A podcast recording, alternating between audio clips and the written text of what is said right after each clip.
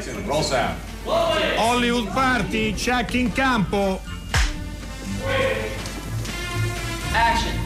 Hollywood Party è la più grande trasmissione della radio dai tempi di Marconi.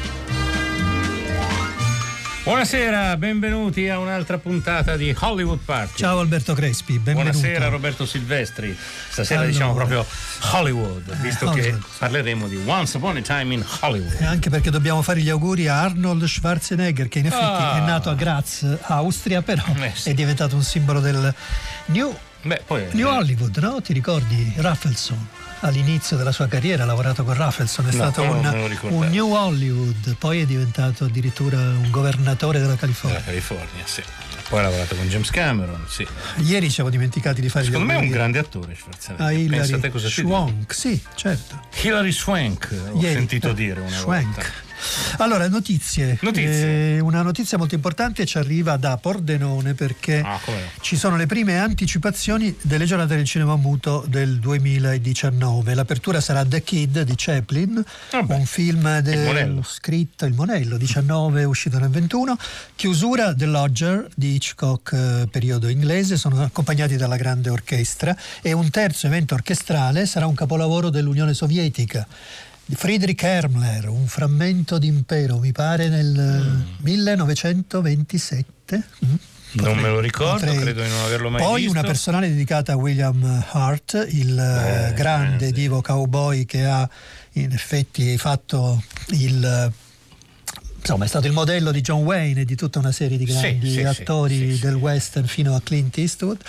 Poi eh, al centro del programma eh, le origini dello slapstick europeo, la commedia, eh, la commedia dinamica, la commedia veloce, e il ritorno delle Nasty Woman, che è stato uno degli mh, avvenimenti della scorsa edizione, perché abbiamo scoperto che all'inizio del secolo eh, bambine, ragazzine e anche uomini travestiti da donne mettevano a soqquadro tutti i simboli della femminilità eh, di quell'epoca, tipo incendiare case, eh, m, distruggere cucine, eh, fare, tu- fare in modo che tutto il, il paese venisse sgominato da questa furia femminile come oggi.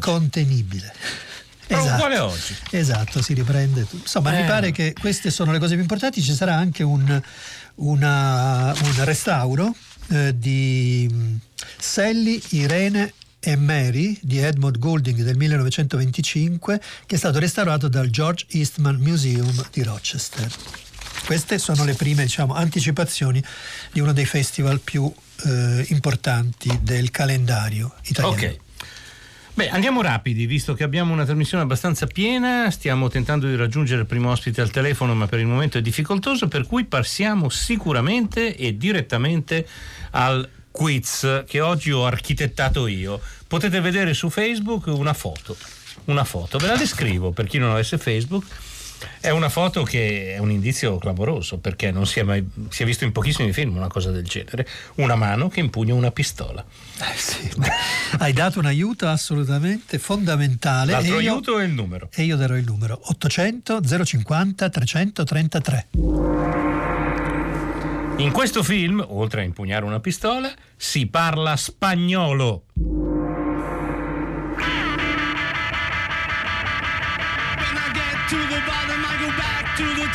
Slide.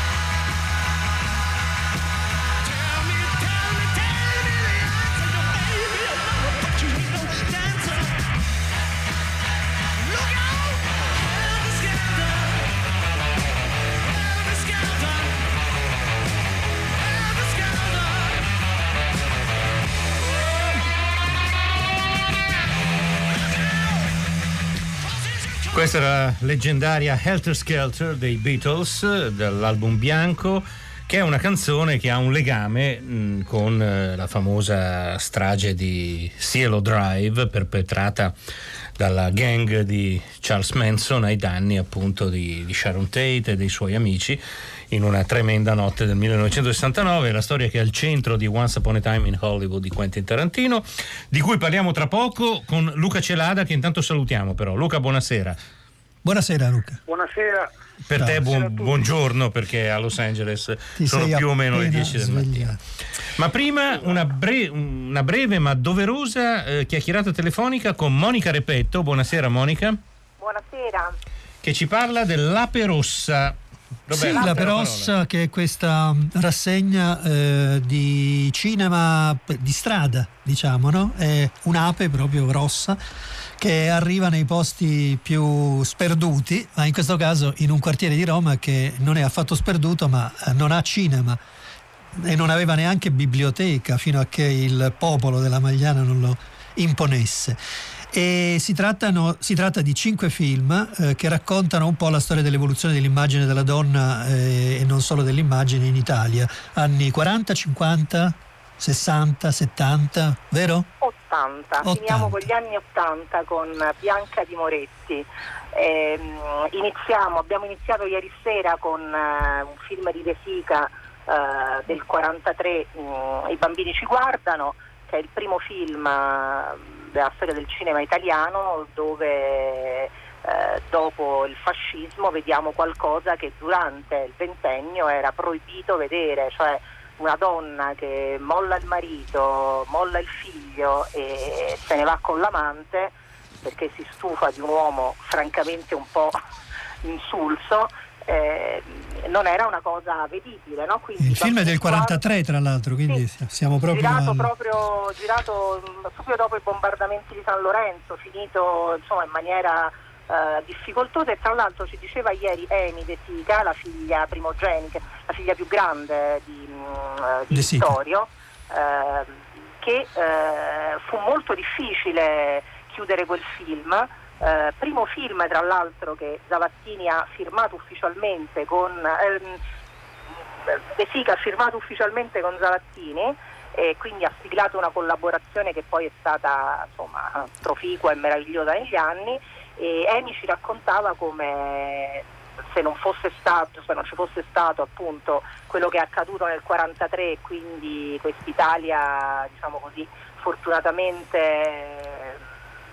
eh, diciamo che ha rigettato in qualche maniera eh, fascismo, quel film non si sarebbe mai fatto, Senti, i cara- contenuti non, erano, non, non sarebbero mai passati. La caratteristica di questa rassegna è appunto mettere i film e farne parlare i figli dei cineasti, no? Quindi Ma sarà... guarda, non, non solo, non solo, eh, farne parlare chi qualche maniera ne ha avuto la testimonianza diretta. Ieri è stato molto carino, Amy ci ha detto una cosa che forse non credo che abbia mai detto perché l'avevo le- avevo letto, avevo cercato, eh, aveva, ha detto Pricò sono io, Ah. eh, è il piccolo protagonista mh, del film di Zavattini perché lei ave- di, di De Sica, lei aveva la- l'età del, del bambino del, del film all'epoca quando il padre girò e lui prese spunto da tante piccole cose della bambina.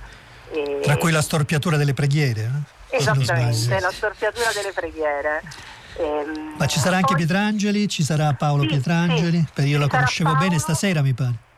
No, Paolo eh, domani, Ah. Eh, io la conoscevo bene che racconta appunto gli anni 60 con questa figura meravigliosa di, interpretata dalla Sandrelli che è la protagonista appunto di Io la conoscevo bene, eh, ce la racconterà diciamo nei suoi ricordi, quello che gli ha raccontato il padre, ce la racconterà Paolo eh, mercoledì. Ci sono anche delle cose di Gregoretti, vero? sì, guarda, avremo l'ultima serata, ehm, nell'ultima serata mh, abbiamo voluto fare un omaggio a Ugo Gregoretti che eh, con l'archivio del Movimento Operaio e Democratico e con Zavattini che fu il primo presidente dell'archivio eh, ha avuto un rapporto lungo, lunghissimo e proficuo e quindi mh, poi insomma, a noi Gregoretti piace perché è stato veramente rivoluzionario nel modo di fare televisione con quella sua mh, ironia, con Anni Loi, hanno fatto dei programmi veramente grandi e soprattutto innovativi. Cioè, se tu vedi il, il Tribuna Padronale, che è questo piccolo corto del 71 che noi mostriamo venerdì, ehm, è una- un piccolo documentary, all'epoca non si chiamavano così, no? Ha anticipato tutto Gregoretti. Sì, ma sì, è vero, è vero. Ma sì, ma sì, Apollo, insomma, voglio dire, eh, Controfagotto, sono cose che eh, poi noi, mh, diciamo, modestissimi documentaristi a venire... eh, cioè, Avete stiamo da- giustamente saccheggiato. ma giustamente, ma anche però ingiustamente eh, attribuendoci abbiamo No, vabbè, inventato adesso- noi la docu- Vabbè, dai, Adesso non esageriamo. non Era esageriamo. Monica, noi, noi non ti era ringraziamo. In bocca al lupo per la Beh, Perossa. devo ed- forse prego. ricordare fino al 2 agosto Arena Magliana, Piazza Fabrizio De André, ingresso Giusto. libero e fino al 2 agosto, Beh, ripeto. la, piazza, Ciao. la piazza è un nome meraviglioso, quindi siamo Fabrizio André, quindi ci fa piacere. Ricordiamo che domani sera, 31 luglio, eh, inizierà eh, al Pala- a Palazzo Merulana, eh, con- in collaborazione con l'Associazione Culturale nel Blue Studios, ehm, la rassegna cinematografica Cinema dell'Invisibile. E domani sera, appunto, ci sarà una serata dedicata appunto a Ugo Gregoretti, dove verranno proiettati tre materiali. La storia sono io, appunti per un film in nuce, Italia 2013. Ugo Gregoretti racconta Lungo le rive della morte, Italia 2016, e Lungo le rive della morte, appunto, episodio tratto dal film Scossa di 30 minuti, Italia 2011. Alcune delle ultime cose a cui Ugo era riuscito a lavorare. E ora passiamo sicuramente a Quentin Tarantino ascoltando Luca, ascol- di nuovo ciao, di nuovo buongiorno per te. Ciao, ciao a tutti. Ascoltiamo una clip del film di Once Upon a Time in Hollywood, poi cominci a raccontarci come il film eh, viene ricevuto in questi giorni proprio a Hollywood. Hey, Randy. Cliff. So you still with Rick? huh? Still here. You in there? Yeah, just knock.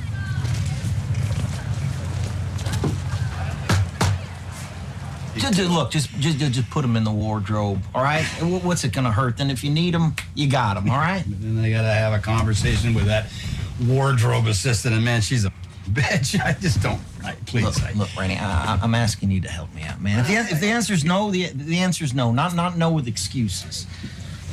hey man, this ain't a Andy McLaughlin picture, you know. And I can't afford to hire a bunch of guys that smoke cigarettes and sit around talking to each other all day on the chance that I might use them. I got a four-man team here, Rick. If I need more than that, I got to get it approved. And you know, I I, I got to look after my dudes. hey, hey and, and if your dudes were a better match for me, I'd say, oh, oh, okay, you got me. But but, but that, that's not the case, and you know it. He, he- he's a great match for Yeah, me. Yeah, yeah, no. Hey, you could do anything you want to him. Th- th- throw him off a building, right? Light him on fire. Hit him with a Lincoln, right? Get creative. Do whatever you want. He's just, happy for the opportunity. Rick? Yeah. I don't dig him. And I don't dig the vibe he brings on a set. 800 800 050 333. In questo film un personaggio impara a nuotare. E il film non è Once Upon a Time in Hollywood. Allora, Luca Celada, membro della Hollywood Foreign Press, giornalista italiano che lavora a Los Angeles, come Hollywood sta prendendo il nuovo film di Tarantino che di Hollywood, la Hollywood del 1969, racconta molte storie molto interessanti. Direi molto molto molto bene.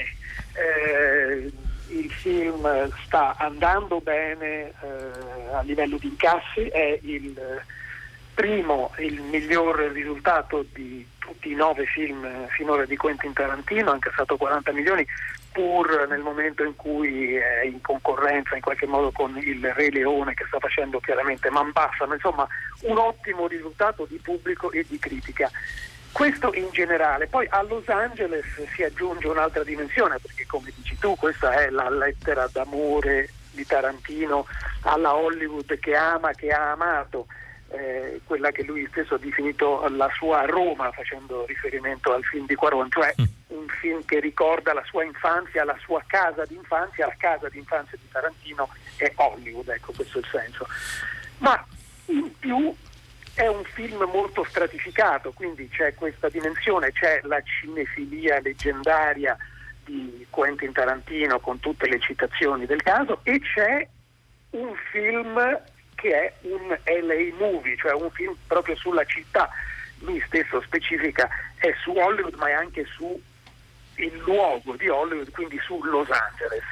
Vedere questo film a Los Angeles insomma, dà questa dimensione in più, quindi il pubblico in particolare in questa città eh, acc- accorre in molti cinema che poi essi stessi sono location del film.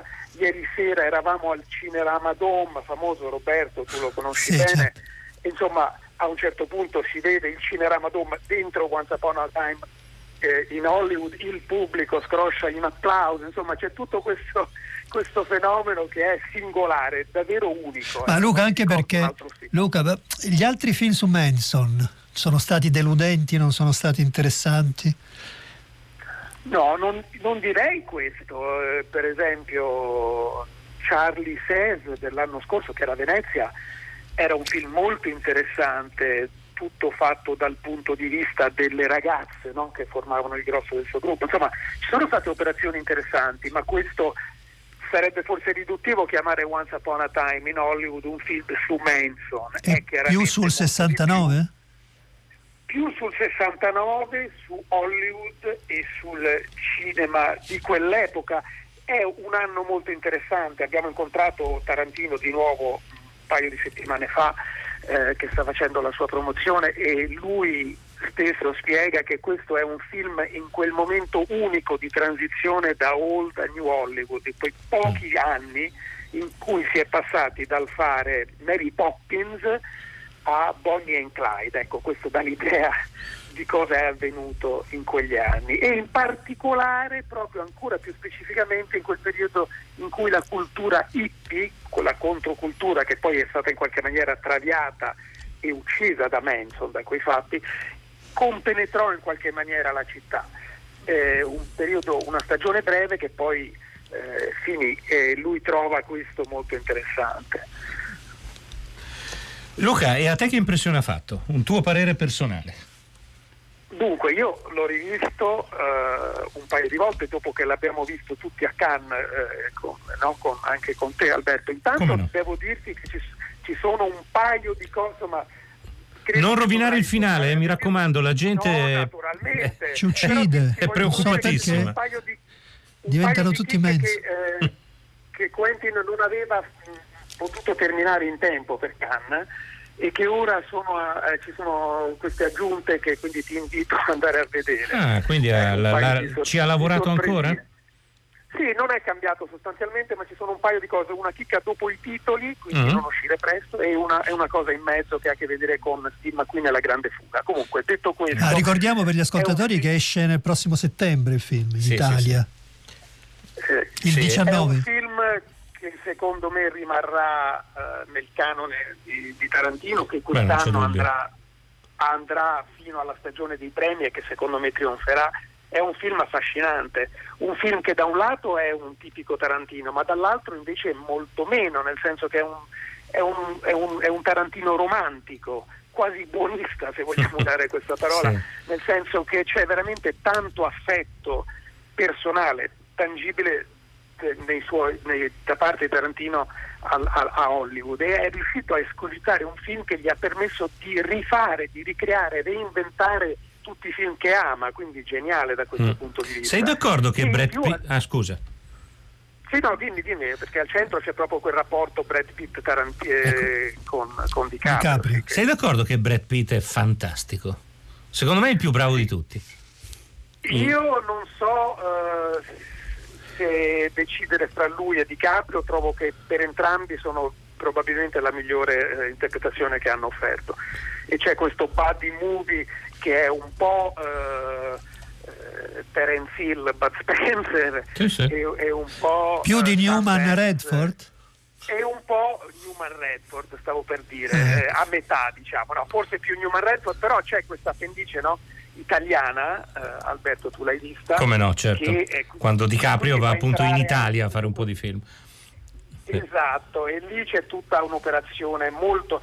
Quentin Tarantino dice questo, eh, se voi volete addentrarvi a fondo nel- nel- nella- nel- nei dettagli della cinefilia potete e vi invito a farlo, ma non è necessario e io credo che ci sia riuscito, cioè il film regge da solo anche per qualcuno che fosse arrivato da Marte, se qualcuno si ricorda dei film, conosce un po' di storia cinema, c'è tutta questa addizionale piacere, per esempio i film di Corbucci che lui ricrea alcune scene. eh, è la cosa divertente che si può fare a Los Angeles, riuscire a entrarci è quasi impossibile. C'è il cinema che è, eh, che è di Tarantino, di proprietà di Tarantino, il New Beverly, dove mostrano il film ormai da una settimana e rimarrà per tutto il mese. Prima ci sono dei trailer, alcuni veri, alcuni finti, per esempio ci sono i trailer dei film che lui fa vedere, c'è Rosemary's Baby, eh, c'è il film eh, con, con Dean Martin e poi ci sono questi finti film corbucciani come Opera- Operazione Dynamite o eh, Uccidimi subito Ringo di Sei Gringo, insomma è una specie eh, veramente di parco a tema tarantiniano. Eh, volevo chiederti, eh, negli ultimi film Tarantino però riesce a mettere in una prospettiva storico-politica molto forte le sue storie. Ecco, anche in questo caso, visto che siamo nel 69, c'è una grande America in rivolta, si vedono gli echi di questa America?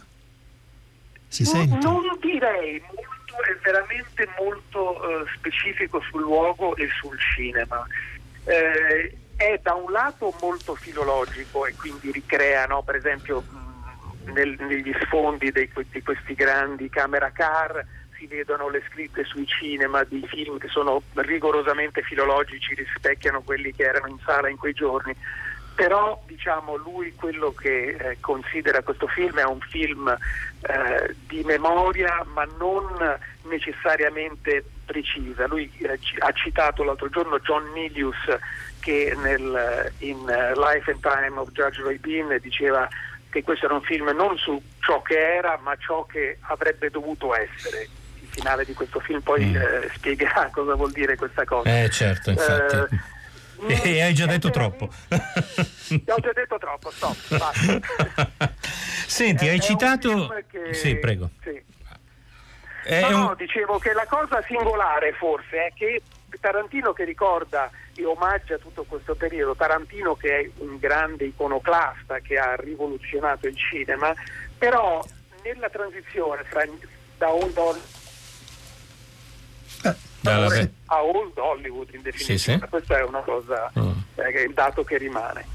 Senti, hai citato il film con Dean Martin e tra l'altro se non sbaglio è il film che all'interno del film di Tarantino Sharon Tate va, va va a vedere i cartelloni fuori dal cinema. È un film che era appena uscito. Assolutamente, sì. È un film che in italiano si intitolava Matt Helm qualcosa. Missione compiuta, bacioni, Matt Helm e in, e in origi- in originale The Wrecking Crew. Sentiamo una scena in cui Sharon Tate è insieme a Dean Martin.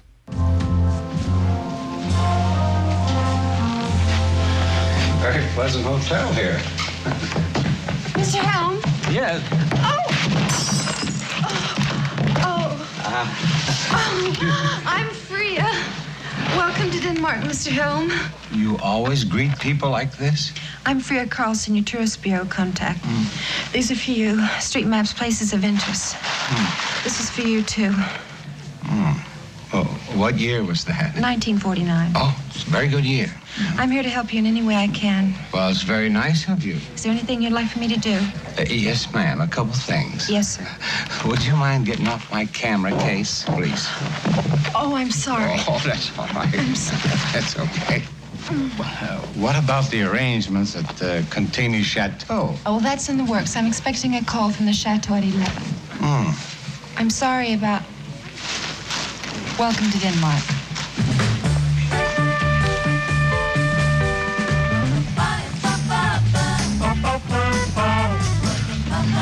Some kind of hotel you got here. Half a bottle is better than none. E così avete sentito anche la vocina angelica di Sharon Tate, che era veramente bellissima in quegli anni.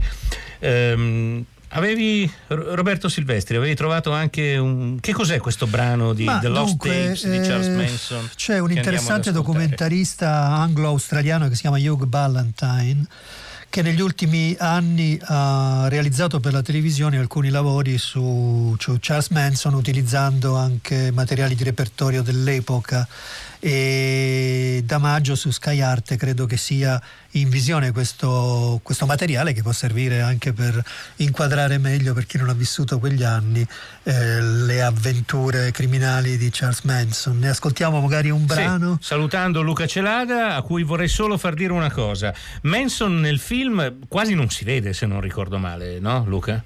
Ha una parte minuscola, qualche, una manciata di secondi Sì, direi. come pochissimo si vede Polanski, Eh, si vede un po' di più Esatto. Sharon Tate. Non so quanto Roberto piacerà questa cosa. È un film un po' anti-hippie. Gli hippie non ne vengono fuori bene.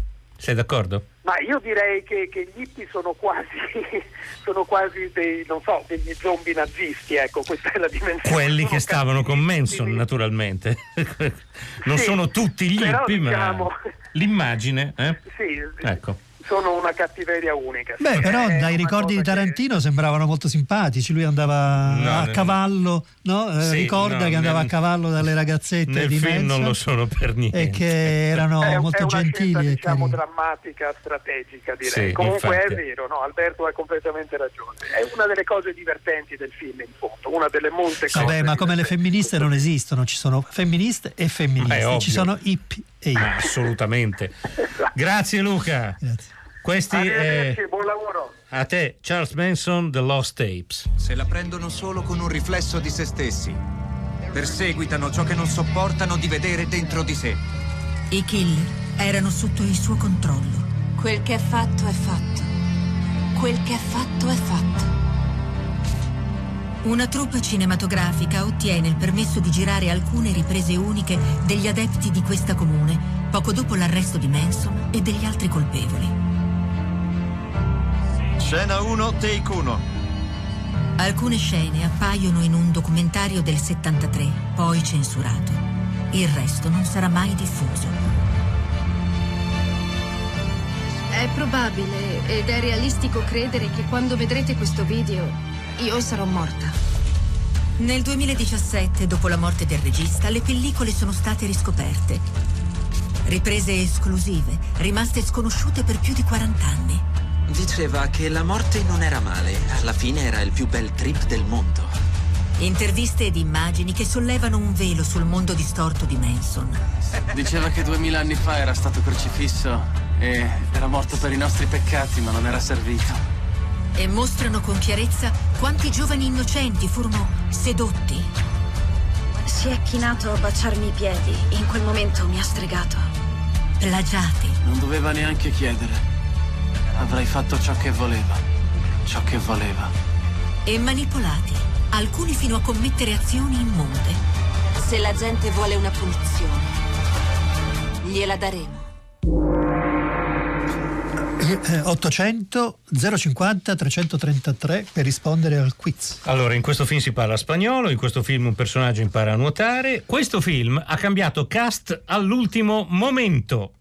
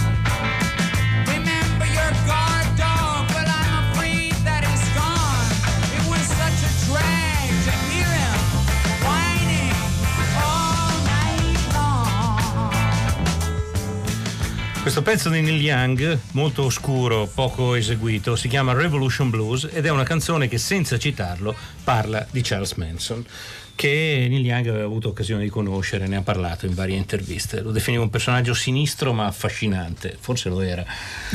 Eh, Certamente. ok, chiudiamo questa. Non è passato inosservato. Non è passato inosservato. Chiudiamo questa parentesi sul 1969, Charles Manson e tutto Quentin Tarantino e tutto il resto e salutiamo con grande piacere Valeria Solarino. Buonasera. Buonasera. Buonasera. Grazie di essere qua con noi per parlare di Dolcissime, un film che esce, esce primo agosto. Primo di agosto, sì. con grande coraggio, devo dire, ma speriamo in bene. Beh, c'è questa nuova tendenza quest'anno no? di spostare un po' la stagione cinematografica anche d'estate, che d'altronde è una cosa che gli americani fanno Da da, sempre. sempre. no? Per- tra l'altro anche nelle sale cinematogra- cinematografiche c'è l'aria condizionata, per cui si sta Esatto. bene. Ma poi la notizia del giorno è che adesso i- le nostre associazioni cinematografiche si sono finalmente riunificate, quindi i cinema- i cinemoni di città, i multiplex e le multisale faranno parte della stessa associazione. Quindi tutte le sale saranno obbligatoriamente con l'aria condizionata. E questo è tanto più giusto per un regista che è al telefono e che si chiama Francesco Ghiaccio. Buonasera. Molto adatto, sì. Un, un cognome, che, cognome che induce alla speranza. Ah, oddio, l'ho capito adesso. Eh, ma- Ma, eh, non ci vabbè. mai pensato. No. Benvenuto Francesco, dove sei? Grazie mille. Allora, sono nella mia casa in Monferrato in una posizione da equilibrista perché qui la linea va e viene e spero di poter finire le frasi. Il film si svolge a Torino. Sì, Giusto? si svolge interamente a Torino, eh, città in cui sono nato e, e che amo e non è casuale la scelta di Torino perché è probabil- anzi senza probabilmente è la città più squadrata d'Italia. Eh sì. È una città che subito ti giudica e quindi le nostre protagoniste, che sono protagoniste speciali, si sentono immediatamente giudicate. Ah, E sono più osservate che in altre città. Sono più Esatto. giudicate che in altre città. Sì, sì, lo, lo posso dire per esperienza, ho vissuto a Torino qualche anno. Spiegateci tutti e due, eh, Francesco e Valeria, chi sono le dolcissime del titolo? Valeria, vuoi procedere tu? Valeria, prego. Eh, sono. eh, beh, allora le, le- le amiche, il gruppo, insomma, sono queste tre ragazze che si trovano. Eh, a un certo punto loro lo dicono, eh, noi siamo insieme perché siamo tre sfigate, no? Loro si sentono a un certo punto sfigate perché appunto giudicate, non accettate da, insomma, dai compagni, ma forse se vogliamo anche dalla società, ecco, che impone un modello estetico di un certo tipo. E troveranno nell'incontro, scontro all'inizio con Alice, questa ragazza che incarna un po' la perfezione, la perfezione estetica, la perfezione a scuola, la perfezione nello sport. All'inizio appunto un antagonista, una rivale e poi in un secondo momento invece un'amica. Diciamo che è un film che, che- che parla di tante cose, cioè si parte da, dal, dal bullismo, da appunto la, la critica all'aspetto fisico per, per raccontare, poi ecco Francesco, tu lo, lo- lo- lo saprai dire meglio di me, però ecco per raccontare mh, all'accettazione di sé quest'età così delicata, forse la più delicata della vita che è l'adolescenza, l'amicizia, l'importanza dell'amicizia, il, mh, l'amore che, che- che- che diventa, che prende forma proprio a quest'età, insomma racconta tante cose attraverso anche lo sport e quindi la, la relazione con il proprio corpo. Mi sembra che l'ha detto benissimo. Francesco, vuoi aggiungere qualcosa? No, no, ho fatto parlare lei apposta. perché- Sapevi, eh?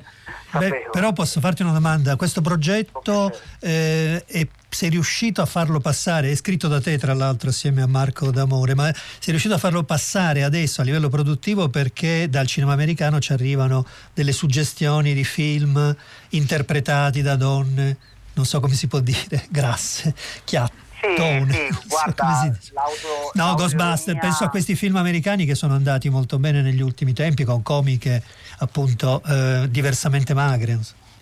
Sì, guarda, non preoccuparti perché l'autoironia è proprio l'arma in più che hanno le protagoniste del nostro film, quindi loro si definiscono senza problemi chiattone, balene, balene rock and roll, balene, balene danzanti, non, non hanno alcune difficoltà, anzi vincono grazie a questo.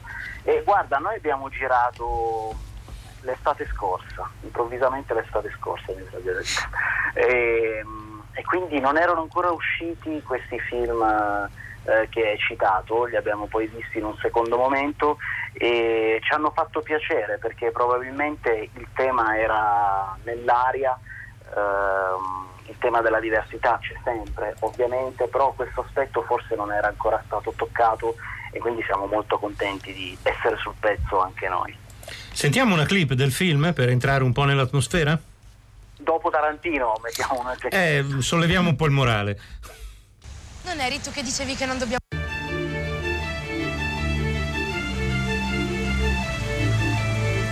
Sapete quale sarebbe la vera vendetta? Andare in quella piscina. Quale piscina? Quella del campionato della scuola. Per fare cosa? Sfidare quelle fighette mosce. In costume? In piscina? Non eri tu che dicevi che non dobbiamo vergognarci? Sì, ma non dicevo davanti a tutti. C'è un video che mostra i nostri culi enormi. Cosa può esserci di peggio? Partecipiamo al campionato. È una cazzata. Non vi è bastato il casino che è successo? Qual è il problema? Mia madre. Mia madre, mia madre, sai dire solo mia madre. La vostra non allena noto sincronizzato. E chi se ne frega, ribellati. È il nostro modo per dire ci siamo anche noi. Guardate, ci siamo qui. Piuttosto mi ammazza davvero. Brave, mentre torni a casa abbassa le orecchie, come i cani. La madre di cui si parla in questa clip è Valeria Solerino, Sì, eh, che fa un ruolo... mh, della cattiva. eh, vabbè, ok, l'hai detto tu, però qualcosa di più. Eh, una madre che in realtà... Più cattiva, cioè stronza proprio. Ah, in ecco, quel pro- ah, senso. proprio così. Comunque anche una madre che ha avuto un, un problema in passato Sì, legato sì, proprio sì, sicuramente. allo sport. Io, al io- io ho cercato una giustificazione, ovviamente, per salvare questo personaggio. Ovviamente ha avuto una- un'educazione molto rigida, data dallo sport, dalla disciplina, dall'agonismo, per cui le cose sono, sono così. Mm, è un po' una madre con i paraocchi, è, è tutto o bianco o nero, la figlia è così, deve dimagrire, deve- non si pone il problema di perché la figlia sia arrivata ad avere quel peso, perché che cosa c'è dietro, ehm, che cosa comporta. Lei le dice a un certo punto ti stai mettendo in ridicolo, quindi forse il problema è il giudizio, non tanto la persona, no? Quindi è, è una madre, insomma. eh, C'è un, c'è un momento molto bello, secondo me, cioè, insomma, è- mm, che, che- che forse spiega molto di questo personaggio. eh, quando si vedono, c'è una carrellata su tutte le foto che sono appese in casa ed è sempre lei con le medaglie, lei con la coppa, lei che festeggia, lei in costume e poi c'è una foto della bimba con i braccioli molto goffa in acqua ed è l'unica foto che Sì, si sì. vede. No? E una madre che, che ha la casa piena di foto sue, insomma, che, che si autocelebra è un Mm. po'. insomma. Senti, però tu mi risulta che tu sei davvero una sportiva. So che sei un'appassionata di tennis, soprattutto. Sì, giusto? sì, sì, sì, Mm. a me piace moltissimo lo sport. Ti è piaciuto e- quindi fare il ruolo di una ex? No, lei è anche l'allenatrice delle E ragazze. del l'allenatrice è una ex campionessa È di una sincronizzato. Mi è piaciuto molto prepararmi Mm. per, questo, per questo ruolo fisicamente, perché È appunto. stato vole- duro? È stato divertente, sì, è stato molto faticoso perché da quando ho saputo, appunto, da quando Francesco mi ha proposto questo ruolo, ho cominciato ad allenarmi in palestra per avere, diciamo, per non farmi dire, "Eh, vabbè, ma è impossibile che sia un'ex campionessa, almeno quello. E quindi ho cercato. E anche perché è complicato lo sport, ehm, richiede una preparazione fisica, tecnica. Il nuoto molto- sincronizzato è terribile, non molto- è complicato. Sì, È uno beh, sport è uno sport molto duro, molto faticoso e che mette insieme appunto, come dicono le ragazze, più discipline, c'è anche la danza proprio, no? E, mm, La, la recitazione, perché certo, sono perché poi- attrici, no? poi, devono sorridere, no? C'è sono cosa attori che si- anche perché ormai si il ripete. nuoto sincronizzato E anche è, maschile, è certo. Ehm, sì, è uno sport molto faticoso. Tra l'altro Alice fa, pratica realmente nuoto sincronizzato, l'Alice del film. E- è uno sport faticoso, ma bello, ecco, è proprio una danza nell'acqua, è qualcosa di...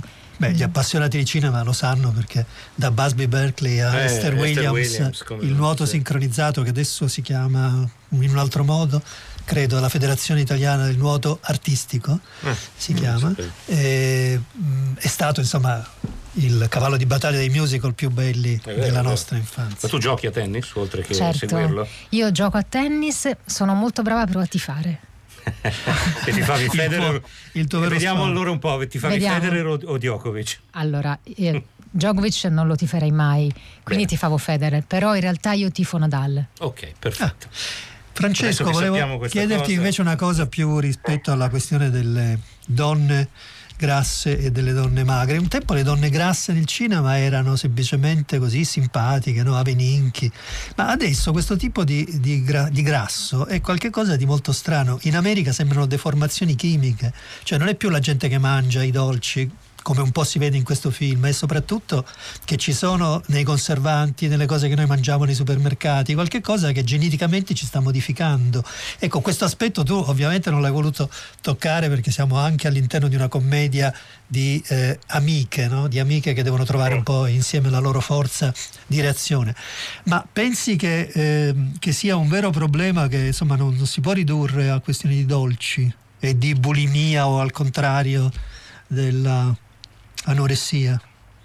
Ma allora, il cibo è un po' una dinamica strana nel- nella nostra società, nel nostro presente, perché insieme sia una grande forma di attrazione, ha una grande fascinazione eh, su tutti noi, però allo stesso tempo anche provoca repulsione, il cibo sbagliato, il cibo malato, il cibo non riuscito. Ehm, e quindi questa, questa opposizione probabilmente nasconde qualcosa che subito in superficie non, non ci vede, non si vede. Dietro ci sono emozioni che sono dentro di noi e che ci riguardano intimamente. Questo è quello che cerchiamo di raccontare nel film, cioè il, il problema del cibo è solo così al primo sguardo e poi dentro c'è la nostra personalità, ci sono i nostri sogni, le nostre paure che riusciamo ad affrontare solo stando in mezzo a chi ci è più simile, o meglio, in mezzo a chi riconosciamo come simile dopo un percorso fatto insieme in cui riusciamo a specchiarci l'uno nell'altro senza giudicarci.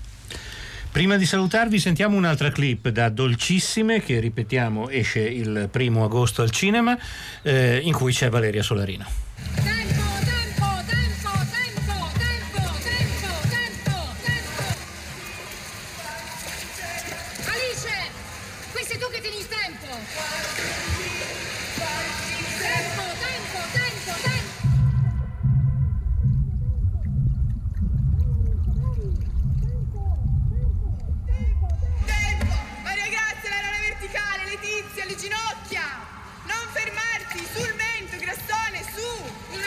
Bisogno di insulti, ok? Pensa solo ad allenarci.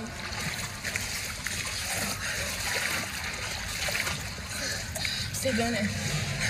Sì, sì. Vuoi uscire? No, no, ricominciamo.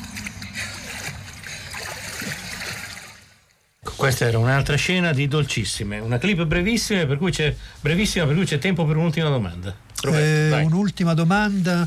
Beh, eh, tu vieni da teatro, vero? Come mai? Passaggio al cinema? Ehm, non lo so, perché è sempre stato il mio sogno bambino. No, te lo dico perché ha una certa dimestichezza con, con l'immagine cinematografica. Non, eh, credevo che avessi fatto studi a- in California, diciamo. No, Una no, bella no. immagine dinamica, fluida. Molte grazie, eh, è, il mio- è sempre stato il mio sogno il cinema, ho amato tanto eh, film che ho visto fino al- alla noia, anzi non mi hanno mai annoiato davvero e quello che faccio nel raccontare le mie storie è quello di essere all'altezza delle emozioni. Film ho provato. Allora, ecco, adesso non andranno a Mm. vedere Dolcissime eh, gli spettatori quando dirò perché Dolcissime è una favola, una commedia, ma il mio film preferito, eh, anzi guarda, ne dico due, Il vento che accarezza l'erba e C'eravamo tanto amati. Ma Canloce e Torre Scola, bella, bella accoppiata. Grazie a Francesco Ghiaccio, grazie a Valerio Solarino, Grazie a grazie, voi. per esserci venuta a trovare. Il quiz è stato indovinato, ma l'ascoltatore non è rintracciabile per telefono. È Fabrizio da Pisa, al quale facciamo i complimenti. Il Eh. film era Butch Cassidy. Ah. quella mano che impugnava la pistola era la mano di Robert Redford, il fatto che la impugnasse con la sinistra doveva aiutare un pochino. Ah, ma abbiamo anche aiutato, abbiamo parlato di Paul Newman, Eh. Robert Redford, forse. Quando vanno in Bolivia parlano spagnolo e quando si tuffano dalla roccia Robert Redford che non sa nuotare impara all'improvviso e il film lo dovevano fare Marlon Brando e Paul Newman, poi Brando rinunciò, subentrò Redford eh, e fece la sua fortuna perché il personaggio del Sundance Kid ha segnato tutta la sua vita. E chi ha fatto invece la puntata? Allora, la puntata è stata fatta da Francesca Levi, da Maddalena Agnisci, da Massimiliano Bonomo, da Enrico Murgia che ci ha mandato in onda. Al telefono abbiamo avuto Monica Repetto, Luca Cerata da Los Angeles, Francesco Ghiaccio e qua in studio, che ringraziamo ancora e salutiamo di nuovo, Valeria Solarino. Poi Ciao Valeria, Alberto alla Crespi. prossima. Ciao. E Roberto Silvestri. Ci risentiamo domani. Buonasera.